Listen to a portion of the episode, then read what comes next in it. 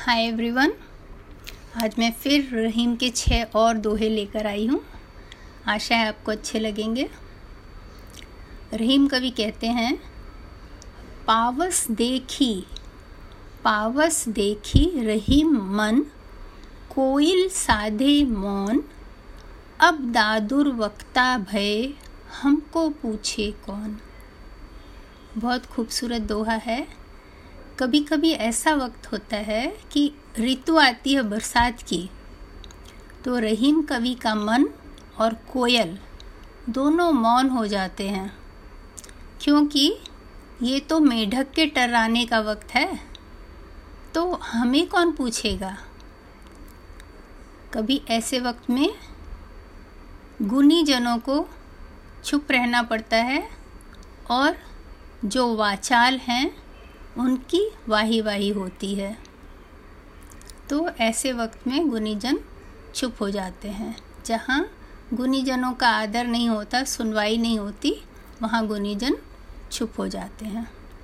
बहुत अच्छी, बहुत अच्छा दोहा है। अब दूसरा वाला। रहीमन विपदा हु भली, जो थोड़े दिन होए, हित अनहित या जगत में जान परत सब कोए। रहीम कवि कहते हैं, थोड़े दिन की जो विपत्ति आती है, वो बहुत भली है, वो अच्छी है, क्योंकि उससे कौन हमारे हित में है और कौन हमारा अनहित चाहते हैं इस जगत में, वो हमें मालूम पड़ जाता है। विपत्ति के समय जो हमारा साथ देते हैं, वो हमारी भलाई की कामना करते हैं और जो हमारा साथ नहीं देते हैं, वो हमारा भलाई नहीं चाहते हैं। तो हम लोगों को उस समय परख पाते हैं। बहुत खूबसूरत दोहा है। तीसरा है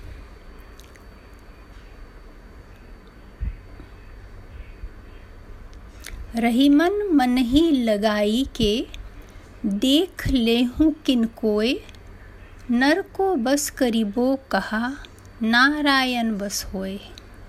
बहुत ही खूबसूरत है ये दोहा।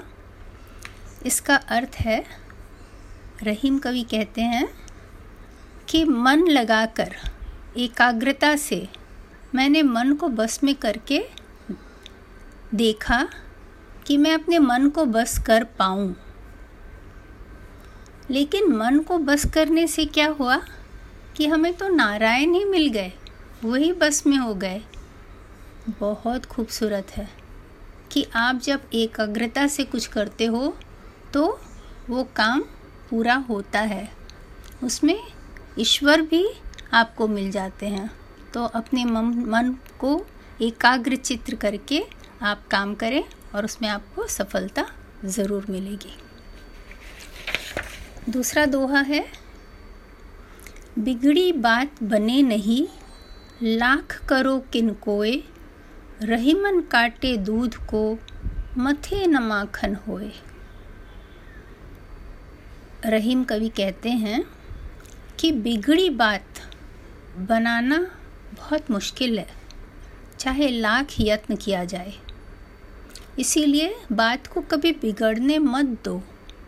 किसी से ऐसा व्यवहार मत करो कि बात बिगड़ जाए। हमेशा आप सोच समझ कर बात करो।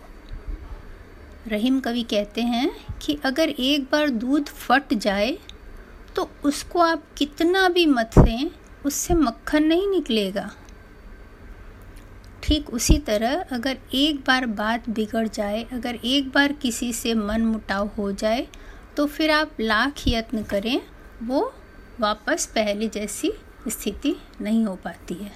इसीलिए कभी भी आप किसी से बात करें तो सोच समझ कर फिर बात करें। सिर्फ़ क्रोध में या बिल्कुल उफान में बिना सोचे बात न करें। और एक है, रहीमन पानी राखिए, बिन पानी सब सून।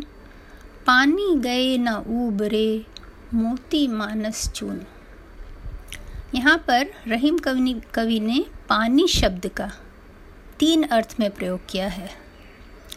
रहीमन, रहीम कवि कहते हैं कि रहीम मतलब पानी ज़रूर रखना चाहिए। पानी मतलब विनम्रता, हमको अपने जीवन में विनम्रता रखना चाहिए।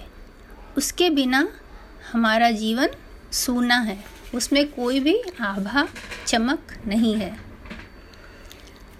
ठीक उसी तरह, जैसे मोती का पानी निकल जाए, जो मोती के ऊपर की आभा या चमक है, वो निकल जाए तो मोती किसी काम की नहीं रहती है।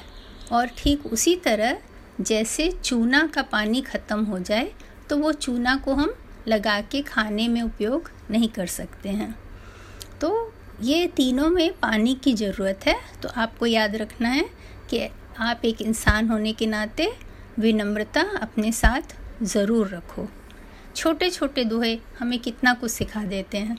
आशा है आपको पसंद आया होगा। Thank you. Bye bye